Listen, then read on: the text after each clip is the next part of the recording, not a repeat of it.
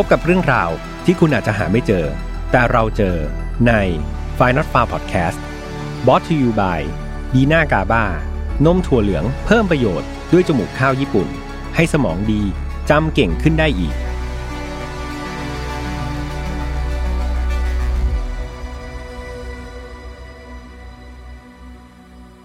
สวัสดีครับ ยินดีต้อนรับนะครับเข้าสู่ Final f a r Podcast วันนี้คุณอยู่กับผมแฮมทัชพลเช่นเคยนะครับ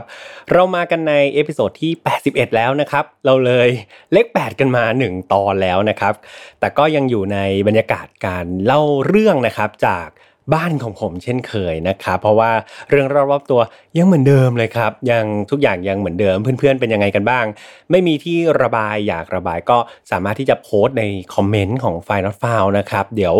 ผมจะเข้าไปอ่านทุกๆ comment นะครับอาจจะตอบได้ไม่ทุก comment จริง ๆ วันก่อนนี้ก็พยายามจะตอบนะครับ แต่ก็ถามแอดมินไปแล้วว่าแอบบล็อกพี่แฮมหรือเปล่านะครับเพราะว่าพิมพ์ไปนี่คอมเมนต์หายหมดเลยนะครับเฉพาะพี่แฮมเองอาจจะ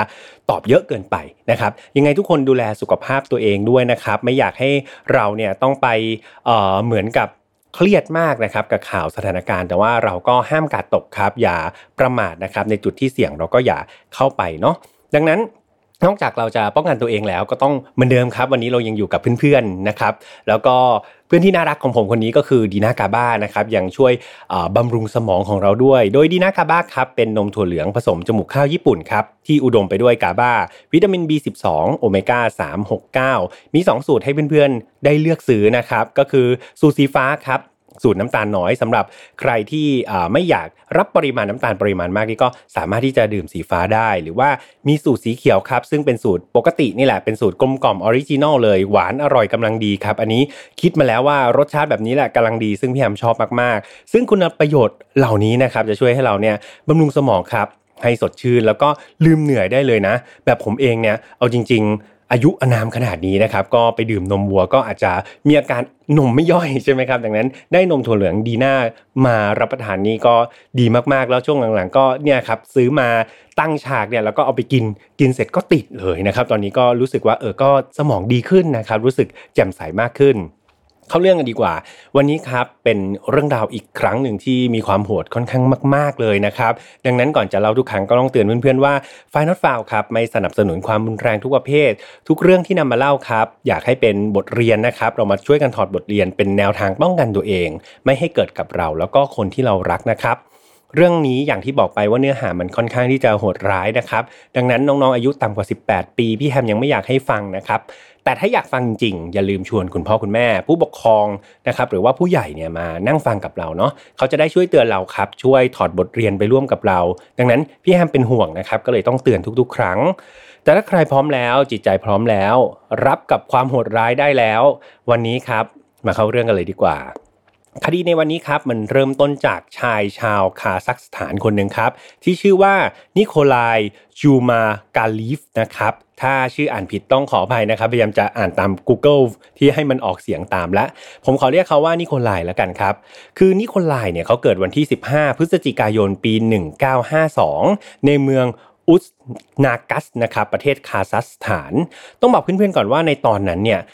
คาซัคสถานยังไม่ได้เป็นประเทศที่มีเหมือนเป็นอาณานิคมของตัวเอง หรือว่ามีมีความเป็นเอกเทศของตัวเอง แต่ว่าเขายังอยู่เป็นนิคมหนึ่งครับของสหภาพโซเวียตนะครับ ซึ่งถูกปกครองโดยระบอบคอมมิวนิสต์ครับ และด้วยการปกครองแบบคอมมิวนิสต์นี่แหละ มันทำให้คนในพื้นที่ส่วนใหญ่นั้นนะมีฐานะเนี่ยค่อนข้างที่จะยากจนออกมากๆครับ และก็มันก็ไม่ต่างอะไรกับนิโคลายครับ คือเขาก็เกิดในท้องที่นี้แล้วก็เกิดในครอบครัวที่มีฐานะค่อนข้างยากจนกันเลยทีเดียว คุณพ่อของเขาเนี่ยเป็นชาวคาซัคสถานโดยกำเนิดครับ ส่วนคุณแม่เนี่ยเป็นชาวเบลารุสที่มาเจอกัน แล้วก็มาอยู่คาซัคสถานด้วยกัน แล้วก็มีกำเนิดคุณนิโคลายขึ้นมาเนาะ ครอบครัวนี้ครับมีลูกด้วยกันทั้งหมด 4 คนโดยนิโคลายเนี่ยเป็นลูกคนที่3นะครับของครอบครัว แล้วก็เป็นลูกชายเพียงคนเดียวด้วยนะ ต้องบอกว่าแม้ใจยากจนครับ แต่นิโคลายก็ยังได้เรียนหนังสือนะโดยเขาเนี่ยได้เรียนจบชั้นประถมศึกษา แล้วก็ไปต่อโรงเรียนเกี่ยวกับการเดินรถไฟครับ ก็คือจบประถมเสร็จก็เหมือนไปเรียนสายอาชีพ ก็ไปเรียนเรื่องเกี่ยวกับการเดินรถไฟอะไรประมาณนี้ หลังสำเร็จการศึกษาครับนิโคลายก็ย้ายไปทำงานที่เมืองแอชิราลนะครับ ต่อมาในปี 1970 เนี่ยเขาก็ โตเป็นหนุ่มและอายุ 18 ปี นิโคลายก็ได้ไปเกณฑ์ทหารครับในกองทัพโซเวียต แล้วก็ทำหน้าที่ในการป้องกันข้าศึกในอุซเบกิสถานครับ หลังจากเสร็จสิ้นภารกิจทางทหารเนี่ยเขาก็พยายามจะไปสมัครหลายอาชีพมาก ไม่ว่าจะเป็นคนขับรถนะครับ แล้วก็พยายามที่จะไปสอบเข้ามาหาวิทยาลัยไปด้วย ก็ดูนิโคลายเองเขาก็อยากจะเรียนหนังสือให้ได้สูงที่สุดครับ แต่นิโคลายเนี่ยเขาไม่สามารถทำได้ตามสิ่งที่เขาคาดหวังหรือว่าเป้าหมายของเขา เขาก็เลยตัดสินใจครับเดินทางไปแถวแถวเทือกเขาอูรานะครับในไซบีเรีย เพื่อที่จะหางานทำใหม่ละ โดยเขาเนี่ยทำงานได้หลากหลายรูปแบบมากๆครับ ไม่ว่าจะเป็นทหารเรือรับจ้างเขาก็ทำมาแล้วนะ ช่างไฟฟ้าก็ทำครับ หรือว่าเป็นคนขับรถแทรกเตอร์ รถขุดดินอะไรประมาณนี้เขาก็ทำมาหมดเลย ผ่านไปจน 7 ปีครับ นิโคลายก็อายุได้ 25 ปีและเข้าเบญจเพศนะครับเขาก็ขอเดินทางกลับบ้านของเขาก็คือที่อุสนากัสครับในคาซัคสถาน เพื่อทำงานเป็นพนักงานดับเพลิงครับ ต่อมาเนี่ยนิโคลายได้ประสบอุบัติเหตุจนทำให้ฟันของเขาครับเพื่อนๆ มันหลุดออกมาหมดทั้งปากเลย คือผมพยายามจะไปหาข้อมูลนะว่าเขาไปโดนอะไรมันถึงรุนแรงขนาดนั้น แต่ว่าหาข้อมูลไม่ได้ครับ แต่อย่างไรก็ตามเนี่ยก็คือเขาเสียฟันไปทั้งปาก แล้วเขาก็ต้องใส่ฟันปลอม ซึ่งมันทำมาจากโลหะนะครับฟังแล้วมันดูแปลกๆนั่นทาให้หลาย ๆคนเนี่ยตั้งฉายาให้เขาว่าเมทัลฟางครับหรือว่าแปลเป็นไทยก็ประมาณแบบ ไอ้ฟันเหล็กอะไรประมาณนี้นะครับให้อารมณ์หนังจีนนิดหนึ่งเนาะก็คือมีฟันเป็นเหล็กหมดเลย แต่แทนที่เรื่องราวประหลาดเนี่ยมันจะทำให้นิโคลายรู้สึกอับอาย ตรงกันข้ามครับเขานำจุดเนี้ยมากลายเป็นจุดเด่นหรือจุดขายของเขาเองด้วยซ้ำคือต้องบอกว่านิโคลายเนี่ยเป็นคนที่รูปร่างหน้าตาค่อนข้างดีครับมีการแต่งตัวที่ดีเลยนะ มีบุคลิกภาพที่ดีดูเรียบร้อยครับเข้าถึงง่าย แถมยังเป็นคนที่มีคาลมดีมากๆ ดังนั้นพอเวลาเขาพูดกับใครครับ เขายิ้มให้ ยิ้มให้แล้วเป็นไงครับเขาก็เออคนที่พูดคุยด้วยก็จะเห็นฟันเหล็กของเขา ซึ่งเขาเนี่ยเอามาเป็นตัวเสริมเสน่ห์ครับ มันทำให้เขาเนี่ยดูแตกต่าง คือนอกจากจะพูดจาดีหน้าตาดีแล้ว พอยิ้มปุ๊บโอ้โห เห็นฟันเหล็ก สวยงามมีเสน่ห์นะครับ นี่คือสิ่งที่นิโคลายเขาใช้สิ่งนี้แหละในการที่จะแบบเอ่อคอนวินส์นะครับหรือว่าโน้มน้าวคนให้เชื่อกับคารมของเขาได้อย่างง่ายดายครับ แต่แล้วเนี่ยเพื่อนๆ ในเดือนสิงหาคมปี 1979 ตอนนั้นนิโคลายเนี่ยกำลังอยู่ในอาการที่มึนเมามากๆครับ จากการที่แบบดื่มสุราเข้าไปอย่างหนักเลยนะ แล้วก็นำไปสู่การมีปากเสียงกับเพื่อนพนักงานดับเพลิงครับ ที่เขาทำงานด้วยกันนี่แหละ แบบทะเลาะกันแบบรุนแรงมากๆ สุดท้ายนิโคลายก็ควบคุมตัวเองไม่ได้ครับ เขาได้ใช้ปืนพกนะครับส่วนตัวเนี่ยยิงเข้าไปที่เพื่อนพนักงานดับเพลิงคนนั้นจนเสียชีวิตครับ นิโคลายก็เลยถูกจับในเวลาต่อมา เมื่อเขาถูกจับกลุ่มเนี่ยก็ได้มีการส่งตัวนิโคลายไปทำการวินิจฉัยอาการทางจิตนะครับ แล้วก็พบว่าเขามีอาการทางจิตเภทจริงๆครับเพื่อนๆ นั่นเองทำให้นิโคลายครับได้รับโทษจำคุกไม่ถึง 1 ปีด้วยซ้ำจากการฆาตกรรมคนนะครับ เพราะว่ามีข้อมูลทางด้านจิตเภทนี่แหละมาตัวมาเป็นตัวเหมือนตัวช่วยเขาตัว support เขาทำให้เขาไม่ต้องรับโทษมาก เมื่อนิโคลายนะครับได้ถูกปล่อยตัวมาจากคุกเนี่ยมันเหมือนเป็นการปลุกสัญชาตญาณดิบครับเพื่อนๆในตัวเขาไม่แน่ใจนะครับว่าเขาอาจจะมองเห็นช่องโหว่ทางกฎหมายด้วยหรือเปล่านะครับคือทุกๆอย่างที่ไปทริกเกอร์หรือว่าไปกระตุกสัญชาตญาณเขาเนี่ยมันทำให้เขากลายมาเป็นหนึ่งในอาชญากรที่น่ากลัวที่สุด ที่ผมกำลังจะเล่าให้เพื่อนๆฟังครับ เนื่องจากนิโคลายครับทำงานในบ้านเกิดของตัวเอง เขาก็เลยรู้นะครับว่าเขาเนี่ยสามารถจะไปหาเหยื่อ ได้ตรงไหนที่มันง่ายที่สุดใช่ไหมครับนิโคลายเขาก็เลยเลือกบริเวณนะครับ ริมแม่น้ำประจำเมือง ซึ่งเป็นสถานที่ที่แบบคนงานหนุ่มสาวพอเวลาเลิกงานก็เป็นไง ก็มาเดินเล่นกันพักผ่อนมาเหมือนหนุ่มสาวบางคนเขาก็จะมาพลอดรักกันใช่ไหมครับบริเวณริมแม่น้ำนี่แหละ หลังจากที่ทำงานมาเหนื่อยทั้งวันก็มาพักผ่อนหย่อนใจกันซะหน่อย บริเวณนี้มีวิวทิวทัศน์ที่งดงามครับบรรยากาศเงียบสงบ ร่มรื่นเต็มไปด้วยต้นไม้อุดมไปด้วยธรรมชาติเพลินตานะ แถมใกล้ๆริมแม่น้ำเนี่ยมันมีสวนสาธารณะขนาดใหญ่เพื่อนๆจินตนาการตามนะครับ มีสวนสาธารณะขนาดใหญ่สวนสาธารณะนั้นก็กว้างขวางครับ แล้วก็เต็มไปด้วยต้นไม้ ดังนั้นถ้าเราเดินเข้าไปในสวนสาธารณะนี้เรื่อยๆนะครับ มันจะยิ่งรกทึบขึ้นเรื่อยๆครับเพื่อนๆ หรือว่าเรียกว่าจากสวนสาธารณะ พอเดินลึกเข้าไปมันกลายเป็นป่าเลยก็ว่าได้ครับนิโคลายเขาฉลาดครับเขามองเห็นจุดเด่นทุกด้านของแห่งเนี้ยเขาก็เลยได้เริ่มลงมือปฏิบัติการ ล่าเหยื่อครับเพื่อนๆเขาเริ่มต้นจากการใช้เวลาส่วนใหญ่ในการเดินชิวๆก่อนครับ เดินเลือกเหยื่อก่อน เขาจะมองหาเหยื่อที่เขาหมายปอง จนกระทั่งไปเจอใครก็ตามที่เขาถูกชะตา นิโคลายใช้รูปร่างหน้าตาครับ แล้วก็การแต่งตัวดีๆของเขานี่แหละ รวมไปถึงคารมสุดเคลิบเคลิมครับของเขา ในการทำให้สาวเนี่ยที่เขาหมายปองเนี่ยแบบหลงไหลเขาได้ไม่ยากเลยครับ คือต้องบอกว่าเหยื่อที่เขาเล็งไว้เนี่ยไม่เคยพลาดเลยสักรายนะครับเพื่อนๆเขาสามารถเอาชนะใจหญิงสาวที่เขาหมายปองได้ทุกๆ คนครับก็ถือว่าเป็นคนที่มีคารมดี แล้วก็มีหน้าตาดีมากๆครับอย่างที่บอกไป หลังจากนิโคลายเข้าไปคุยกับหญิงสาวที่เป็นเหยื่อแล้วเนี่ยเขาก็จะชวนหญิงสาวครับ ไปหาเหมือนที่ลับๆคุยกันในสวนสาธารณะอะไรประมาณนี้นะครับก็คือด้านในป่ารกทึบที่ผมเล่าให้เพื่อนๆฟังนั่นเอง แต่เอาจริงๆครับ หญิงสาวเหล่านั้นกลับเต็มใจนะครับที่จะไปกับนิโคลาย นั่นก็เพื่อที่จะไปมีเพศสัมพันธ์กับนิโคลายในที่ที่หลับตาคนนั่นเองครับเพื่อนๆ เมื่อไปถึงที่ที่นิโคลายเขามองว่าเฮ้ยมันรับตาคนเนี่ยทั้งเขาแล้วก็เหยื่อเนี่ยก็จะเริ่มกอดจูบกัน แล้วก็จะจบด้วยการมีเพศสัมพันธ์กับเหยื่อนะครับ ในขณะที่หญิงสาวนี่กำลังเคลิบเคลิ้มนะครับไปกับกิจกรรมที่ทำขึ้นเนี่ยนิโคลายก็จะถือโอกาสครับ รีบหยิบมีดนะครับปลายแหลมหรือไม่ก็จะเป็นขวานขนาดเล็กของเขาครับ สังหารเหยื่ออย่างเลือดเย็นครับ ความน่ากลัวมันไม่ใช่แค่นั้นครับเพื่อนๆ เพราะนิโคลายได้ทำการชำแหละนะครับ เนื้อของเหยื่อออกมาด้วย นิโคลายมีความชำนาญในการชำแหละเนื้อของเหยื่อเป็นอย่างมากครับเขาใช้เวลาไม่นานเลยนะครับ ในการแยกเหยื่อออกมาเป็นชิ้นๆอย่างสวยงาม ถ้ามีเวลามากพอครับ เขาก็จะทำการปรุงเนื้อเหยื่อตรงนั้นเลยนะครับ แล้วก็รับประทานในจุดที่เขาสังหารเหยื่อโดยทันที นิโคลายครับเขารู้สึกตื่นเต้นทุกครั้งที่ได้กัดแทะเนื้อเหยื่อครับในสถานที่ที่เขาได้ฆ่าเหยื่อเหล่านั้นเองกับมือ เขารับประทานเนื้อเหยื่อจนพอใจครับ หลังจากนั้นเขาก็จะนำถุงพลาสติกครับมาใส่เนื้อเหยื่อนะครับ แล้วก็นำกลับไปกินที่บ้านต่อในมื้อถัดๆไปนะครับเพื่อนๆอย่างที่บอกไปในตอนต้นครับว่าตอนนี้เป็นไงคาซัคสถานเป็นส่วนหนึ่งของสหภาพโซเวียต และประชากรมีฐานะยากจนรายได้น้อยครับ ดังนั้นการที่เขาจะไปซื้อเนื้อสัตว์มารับประทานนี่ถือว่าเป็นอะไรที่มันยากมากๆครับ มันต้องเป็นโอกาสพิเศษจริง ๆ เพราะว่าเนื้อสัตว์เนี่ยมีราคาที่แบบแพงสุดๆเลย นิโคลายก็เลยได้ทำการสังหารเหยื่ออย่างต่อเนื่อง จนเขามีปริมาณเนื้อครับเป็นเนื้อของมนุษย์เนี่ยเยอะมากๆ และเขาก็นำมาแบ่งปันนะครับให้กับชาวบ้านที่อยู่ใกล้เคียงกับที่พักของเขา โดยนิโคลายได้อ้างว่าเขาเนี่ยออกไปล่าสัตว์นะแล้วก็ได้เนื้อมาแบบเยอะมากๆเลย ก็เลยเอามาแจกจ่ายให้กับชาวบ้านที่อดอยากครับ สำหรับชาวบ้านเนี่ย บางคนต้องบอกว่าไม่เคยกินเนื้อมันนานมากๆครับเพราะว่าพวกเขาก็ยากจนนะครับเขาก็จะกินได้แค่แบบผักที่ปลูกขึ้นมาเอง ดังนั้นพอเวลามีคนมาแจกจ่ายเนื้อสัตว์ให้เนี่ยแน่นอนครับมันไม่มีใครปฏิเสธเลยครับพวกเขาไม่สงสัยเลยแม้แต่น้อย พวกเขากลับสรรเสริญนิโคลายด้วยครับราวกับว่าเป็นพระเจ้าหรือว่าเป็นพ่อพระด้วยซ้ำที่เอาเนื้อเอาอาหารชั้นดีเนี่ยมาแจกให้พวกเขา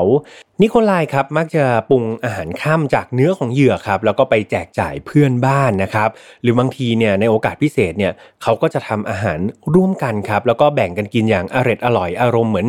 เพื่อนเพื่อนจินตนาการเหมือนจุดไฟกองไฟเนาะแล้วก็มาห้อมล้อมกัน แล้วก็รับประทานอาหารด้วยกันลักษณะนั้นเลยครับ นิโคลายก็เลยออกหาเหยื่อเป็นเวลาถึง 10 ปีนะครับเพื่อนๆ โดยที่ไม่มีใครจับได้เลย ความถี่ของเขาในการออกหาเหยื่อนะครับประมาณ 1 เหยื่อเนี่ยเขาใช้เวลาประมาณ1อ่าสองถึงสเดือนครับก็จะออกไปทีหนึ่งดังนั้นมันจินตนาการได้ยากมากครับว่าจะมีหญิงสาวกี่คนนะครับที่ถูกนิโคลายคนนี้สังหารไป และที่สำคัญครับ เนื้อของเหยื่อเหล่านั้นถูกนำมาเป็นอาหารให้กับนิโคลายแล้วก็เพื่อนบ้านของเขาได้รับประทานกันอย่างอร่อยอร่อยครับ นิโคลายไม่เคยบอกใครนะครับว่าเนื้อที่กำลังกินกันอยู่นั้นน่ะเป็นเนื้อจากไหนเป็นสัตว์ชนิดใด ทุกคนพูดเป็นเสียงเดียวกันครับ ว่านี่คือเนื้อที่อร่อยที่สุดในโลกนะครับ เนื้อที่เขาเนี่ยเกิดมาไม่เคยกินมาก่อน แล้วพวกเขาทุกคนติดใจอยากจะกินมันอีกครับ พวกเขามักจะกลับมาถามนิโคลายเสมอว่า เมื่อไรล่ะจะมีเนื้อกลับมาให้พวกเขากินอีกนะครับ ก็ถามกันอยู่พร่ำไป ซึ่งนิโคลายก็ได้แต่หัวเราะครับ แล้วก็บอกว่าไม่นานหรอกเดี๋ยวมีโอกาส ผมจะหามาให้รับประทานกันอีกนะอ๋อน่ากลัวมากๆครับ10 ปีเต็มๆที่ไม่มีใครสามารถจับนิโคลายได้เลยครับ แต่แล้ววันหนึ่งเขาก็พลาดจนได้ครับเพื่อนๆ วันนั้นเขาได้เดินทางเข้าไปในเมืองครับ เพื่อดื่มเหล้านะครับกับเพื่อนใหม่2คน ก่อนที่เขาจะคุยกันอย่างถูกคอเลย นิโคลายก็เลยได้ชวน 2 คนนั้นครับกลับไปรับประทานอาหารพิเศษครับเขาใช้คำนี้เลยนะเขาบอกว่าเป็นอาหารว่างชนิดพิเศษเนี่ยเดี๋ยวจะให้เพื่อนใหม่2คนเนี่ยเนี่ยดื่มเหล้ากำลังเมาเลย ไปกินอาหารกันต่อดีกว่า แน่นอนครับว่าทุกคนที่กำลังอยู่ในอารมณ์ที่มันสนุกมากก็อยากจะไปต่อก็เลยรับคำชวนนั้นของนิโคลายทันที เมื่อกลับถึงบ้านนิโคลายครับ สภาพทุกคนต้องบอกว่าเมาเละเทะนะครับนิโคลายคนที่เป็นเจ้าของบ้านนี่เมาไม่ได้สติเลยครับเพื่อนๆเขานอนฟุบลงไปกับพื้นบ้านทันทีหลังจากที่ไปถึง แต่ดูเหมือนเพื่อนใหม่สองคนเขาจะยังหิวอยู่นะครับก็ไม่รู้ว่าเขาอาจจะรู้สึกว่านิโคลายชวนเขาแล้วนี่เขาก็ตั้งใจที่อยากจะรับประทานอาหารว่างชนิดพิเศษนั้นนะครับเขาก็เลยเห็นว่าอ่านิโคลายหลับอยู่ไม่เป็นไรไม่อยากกวนเขาก็เลยถือวิสาสะครับ เดินเข้าไปในห้องครัวของนิโคลายเองเลย และแล้วครับทุกคนก็ต้องตกใจสุดขีดครับเพื่อนๆ เพราะว่าภาพที่เห็นมันน่ากลัวมากๆนะครับ ภาพที่พวกเขาเห็นคือ ศีรษะของผู้หญิงคนหนึ่งตั้งอยู่บนเขียงครับ และไม่ไกลจากนั้นมีลำไส้ของมนุษย์ครับ มันขดวางอย่างสยดสยองนะครับ เพื่อนใหม่ของนิโคลายสองคนคือเกิดอาการช็อกจนสางเมาเลย พวกเขาได้สติกลับมาอย่างไม่น่าเชื่อครับ แล้วก็รีบวิ่งออกจากบ้านนิโคลายอย่างไม่คิดชีวิตครับ พวกเขารีบไปแจ้งเจ้าหน้าที่ตำรวจ แล้วก็นำกำลังนะครับเข้ามาจับกลุ่มนิโคลายโดยทันที ด้วยสภาพนิโคลายตอนนั้นคือยังเมาไม่ได้สติเลยนะเพื่อนๆ มันก็เลยไม่ยากเย็นครับที่จะจับเขาได้ พร้อมกับหลักฐานเนี่ยเต็มห้องครัว เรื่องราวการกินคนของนิโคลายกับเพื่อนๆมันกลายเป็นแบบ เรื่องที่ถูกพูดถึงแบบวงกว้างมากๆ กลายเป็นข่าวใหญ่ในสังคมที่ทุกคนรู้นะครับ แล้วก็พูดถึงแน่นอนว่าเพื่อนบ้านของเขาครับ ที่เคยกินอาหารชนิดพิเศษเข้าไป หรือกินเนื้อที่บ้านนิโคลายเนี่ยเกิดอาการคลื่นไส้อาเจียนครับกันเป็นทิวแถว เมื่อทุกคนได้รู้ว่าเนื้อที่พวกเขาบอกว่ามันอร่อยที่สุดในโลก เนื้อที่พวกเขาไปถามถึงแล้วก็โปรดปานเนี่ยมันคือเนื้อมนุษย์ครับ นิโคลายครับถูกส่งฟ้องนะครับแล้วก็ถูกดำเนินการพิจารณาคดีตามกระบวนการทางกฎหมายต่อไป และนี่เป็นส่วนหนึ่งในเนื้อหาที่นิโคลายได้รับสารภาพผิดออกมานะครับ ผมขออนุญาตปรับคำบางคำไม่ให้มันรุนแรงนะครับ เพราะว่าเนื้อหาเนี่ยมันค่อนข้างที่จะรุนแรงมากๆ แต่ว่าเพื่อให้ได้ใจความแล้วก็อารมณ์ใกล้เคียงกับของเดิม ผมพยายามจะแปลให้มันใกล้เคียงกับคำรับสารภาพของนิโคลายมากที่สุดนะครับอะมาเริ่มฟังกันเลยดีกว่า เขาบอกว่า ผมคิดว่าผู้หญิงทุกคนเนี่ยคือต้นเหตุของปัญหาทั้งโลกใบนี้ ไม่ว่าจะเป็นผู้หญิงดีๆ หรือบรรดาผู้หญิงขายบริการทั้งหลาย เธอเหล่านั้นแหละที่ทำให้โลกของเราเนี่ยสกรปรกแล้วก็พังพินาศผมใช้เพียงการแต่งตัวที่ดี รอยยิ้มที่เป็นมิตรคำพูดที่สุภาพนุ่มนวลก็สามารถที่จะจัดการเธอเหล่านั้นได้อย่างง่ายดายแถวแถวริมแม่น้ำในเมือง หญิงสาวเหล่านั้นที่แสนสกรปรกเนี่ยก็มักจะมารวมกลุ่มกันซุบซิบนินทาชาวบ้านกันสารพัดเรื่อง ผมเองก็แค่เลือกเหยื่อ แล้วก็ไปพูดจาหวานๆเพราะๆเข้าให้หน่อย เธอก็หลงคารมของผมให้แล้วล่ะครับ ผมชวนหญิงสาวเหล่านั้นไปที่เงียบๆแต่ผมก็รู้อยู่ในใจนะ ว่าหญิงชั่วเหล่านั้นอะมันต้องการอะไรจากผม มันต้องการแค่ความรัก และมันก็ต้องการแค่เซ็กยังไงล่ะ แน่นอน ผมยินดีตอบสนองความอยากของมัน ตามสิ่งที่พวกมันต้องการ เซ็กที่เร่าร้อนแลกกับสิ่งที่ผมต้องการ นั่นก็คือ เนื้อของพวกมันยังไงล่ะ ที่ช่วยให้ผมอิ่มท้องไปได้อีกหลายวัน พูดมาถึงตรงนี้แล้ว ผมยังอยากกินเนื้อของพวกมันไม่หาย ผมต้องอดทนทำตัวเป็นสุภาพบุรุษกับผู้หญิงสกปรกเหล่านั้นน่ะเพื่อพาพวกมันไปยังที่รับตาคนน่าแปลกนะ ที่พวกเธอเนี่ยไม่รู้ด้วยซ้ำว่ากำลังจะตาย ดันมาหาช่วยหาผมในที่ที่เงียบสงบด้วยซ้ำบางคนนะ ช่วยกันแบบเดินเข้าไปข้างในโดยที่ผมไม่ต้องหาที่รับตาคนด้วยซ้ำซึ่งมันเป็นที่ที่เหมาะแก่การฆ่าคน โดยหัวใจกระริกกระลีเลยแหละ น่าแปลกนะ ที่พวกเธอกลับไม่รู้ว่ากำลังจะตายอยู่แล้ว ดันมาช่วยหาผมหาที่เงียบสงบให้ด้วย ซึ่งมันเหมาะแก่การฆ่าด้วยซ้ำผมรู้เธอน่ะ ไม่ได้คิดอะไรมากไปกว่าการมีเซ็กหรอก เมื่อมาถึงจุดหมาย ผมก็ไม่รอช้า ผมรีบฉีกเสื้อผ้าของพวกมันทันที โดยที่ไม่มีใครขัดขืนผมเลยสักคน ผมได้มอบสิ่งที่พวกมันปรารถนาอย่างเต็มพลัง เสียงของพวกมันกรีดร้องค่ำควรดังลั่นป่า แต่แม้จะเสียงดังขนาดไหนก็ไม่มีใครได้ยินหรอก เพราะสองเรากำลังทำในป่าลึกยังไงล่ะ ด้วยอารมณ์ที่เต็มไปด้วยราคะ เมื่อเสร็จภารกิจแล้วทุกอย่างไม่ได้จบลง พวกมันมักจะขอจูบผมเพื่อเป็นการปิดท้าย แต่ผมมีอะไรให้มากกว่าการจูบนะ ผมมีมีด ผมมีขวาน มอบให้มันยังไงล่ะ มอบให้อย่างเต็มเหนียวเลยแหละ เสียงกรีดร้องขอชีวิต สลับกับเสียงมีดและขวานที่ผมกระหน่ำแทงเข้าไป มันช่างไพเราะน่าฟังเหลือเกิน ผมแทบอยากจะหยุดเวลาอันน่าอภิรมเหล่านั้นเอาไว้ แต่ไม่ได้หรอก ผมมีอะไรที่ต้องทำต่อนะ เมื่อพวกมันอ่อนแรงลงไป และตายคาที่ มันก็ถึงเวลาที่ผมจะได้ทำในสิ่งที่ผมปรารถนา นั่นก็คือการได้รับรู้รสชาติของเลือดและเนื้อของพวกมัน แน่นอน ผมใช้พลังกับพวกมันไปเยอะ ดังนั้นผมก็ควรได้รับพลังงานกลับมาบ้างสิ ผมต้องเอาคืนด้วยการกินเนื้อทุกๆ คนที่ทำให้ผมเหน็ดเหนื่อย และผมก็ชื่นชอบรสชาติของเนื้อพวกมันมากๆ มันจะยิ่งดีมากๆเลยนะ ถ้าผมได้กินเนื้อเหล่านั้นกลางป่า ผมมักจะปรุงเนื้อเหล่านั้น เท่าที่เวลามี ถ้าเวลาไม่มีจริงๆ ผมก็จะชิมมันสดๆนั่นแหละ สักคำสองคำเพื่อเรียกพลังก็ยังดี จากนั้นก็ชำแหละ ตัดและนำใส่ถุงพลาสติก กลับไปกินที่บ้านต่อ ส่วนเนื้อศพที่เหลือ ผมก็ทิ้งไว้ในป่าตรงนั้นแหละ มันไม่มีคนเดินเข้ามาหรอกครับ มันทั้งเปลี่ยว ทั้งอันตราย แล้วอาจจะถูกสัตว์ป่าทำร้ายได้ ผมคิดว่าซากสดเหล่านั้น ก็น่าจะถูกสัตว์ป่ากินไปจนหมดแล้วแหละ อย่างไรก็ตาม ทั้งหมดที่ผมทำลงไป ผมไม่ได้เสียใจเลยแม้แต่นิดเดียว ผมคิดว่าผมทำสิ่งที่จำเป็น นั่นคือการกำจัดต้นเหตุของความโสมมบนโลกใบนี้ นี่ก็คือคำสารภาพนะครับพี่ยมจริง ๆ เนื้อหาก็ค่อนข้างที่จะรุนแรงครับพี่ยมก็จะพยายามอ่านให้ ดูมีอารมณ์ร่วมนิดนึงนะครับ ก็อาจจะทำให้หลาย ๆ คนฟังแล้วก็รู้สึกไม่ดีต้องขออภัยด้วยนะครับพี่ยมก็รู้สึกว่าอ่านแล้วมันก็เยี่ยมโหดจริง ๆ ครับ ครั้งนี้ก็เหมือนรอบก่อนครับ ที่เขาจะต้องถูกนำไปตรวจสุขภาพจิตอีกครั้งหนึ่งและปรากฏว่านักจิตวิทยาลงความเห็นครับว่านิโคลายไม่ได้อยู่ในสภาพที่จะสู้คดีได้นะครับ แล้วก็ลงความเห็นว่าเขามีอาการป่วยทางจิตอย่างรุนแรงที่ต้องบำบัดเป็นการด่วนครับ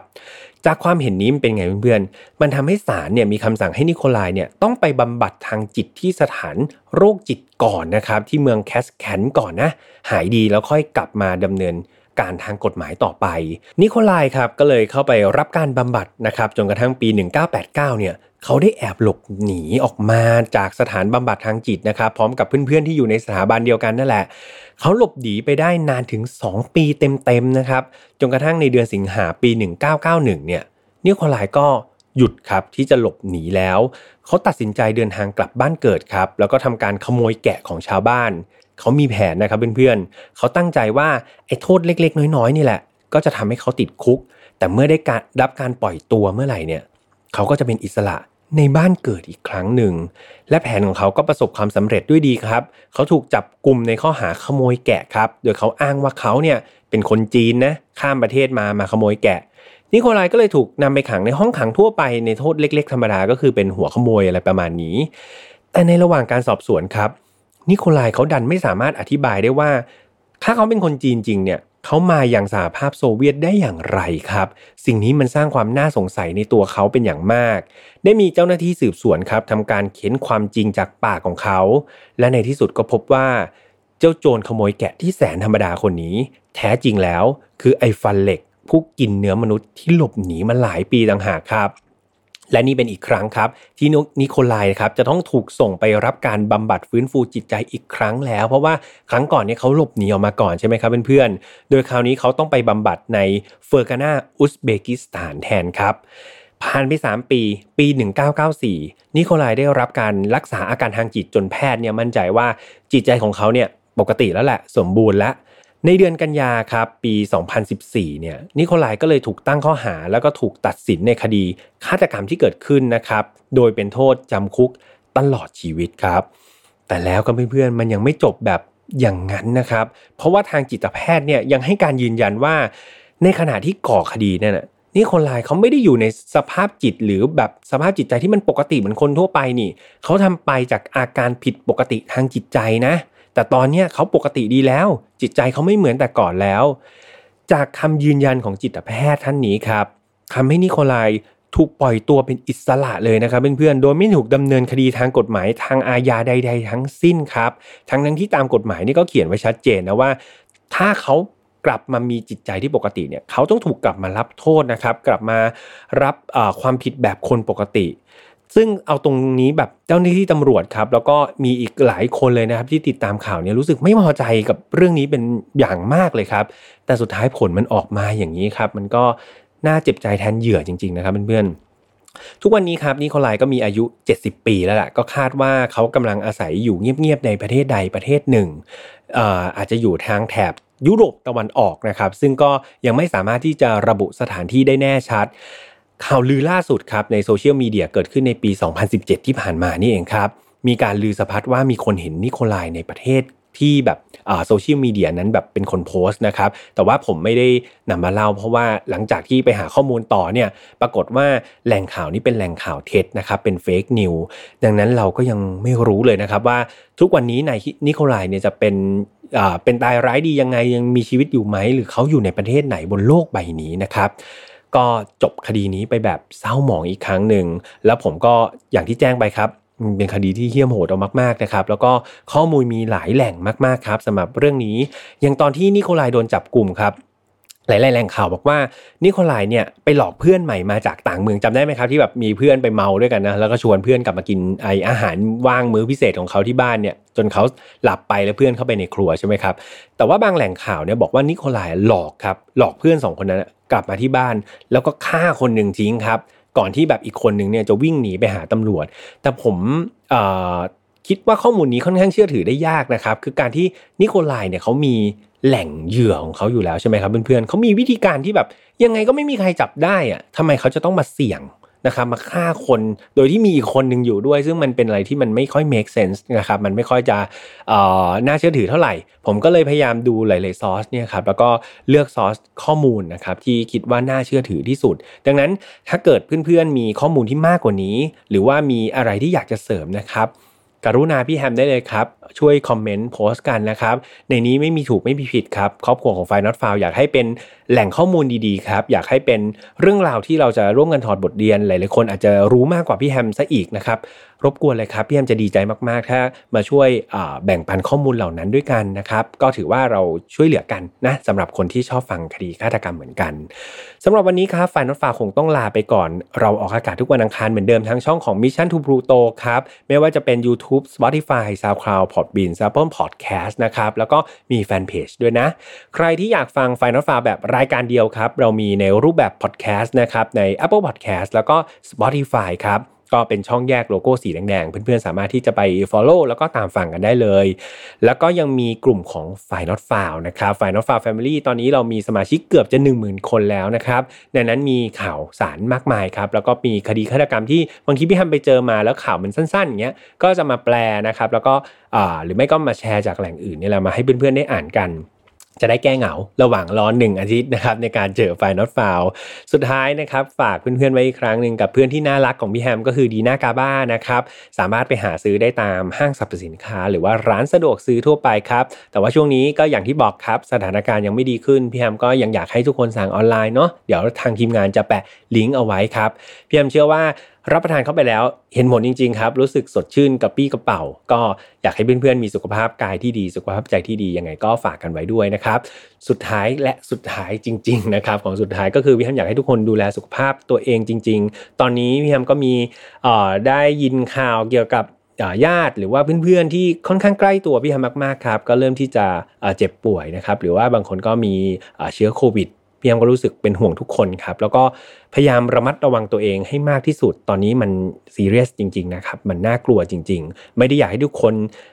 ตื่นตระหนก หรือว่าแพนิคจนเกินไป แต่อยากให้ทุกคนระมัดระวังตัวให้มากที่สุด เท่าที่เราจะทำได้ เราต้องสู้ไปด้วยกันครับ เราอ่อนแอไม่ได้เนาะ พยายามเป็นกำลังใจให้ทุกคนจริง ๆสำหรับวันนี้ครับคงต้องลากันไปก่อน ถ้าคุณภาพของภาพและเสียงจากการอัดที่บ้านไม่ดียังไง หรือว่าสภาพของพี่แฮมอาจจะยังไม่ร้อยเปอร์เซ็นต์ในวันนี้นะครับตะกุกตะกักยังไงพี่แฮมต้องกราบขออภัย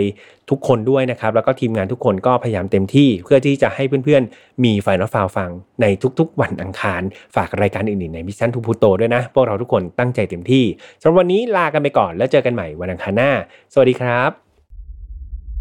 พ บกับเรื่องราวที่คุณอาจจะหาไม่เจอ แต่เราเจอใน f i n a l f a r Podcast Presented by สมองดีจำเก่งขึ้นได้อีก ดื่มนมถั่วเหลือง ดีหน้ากาบ้า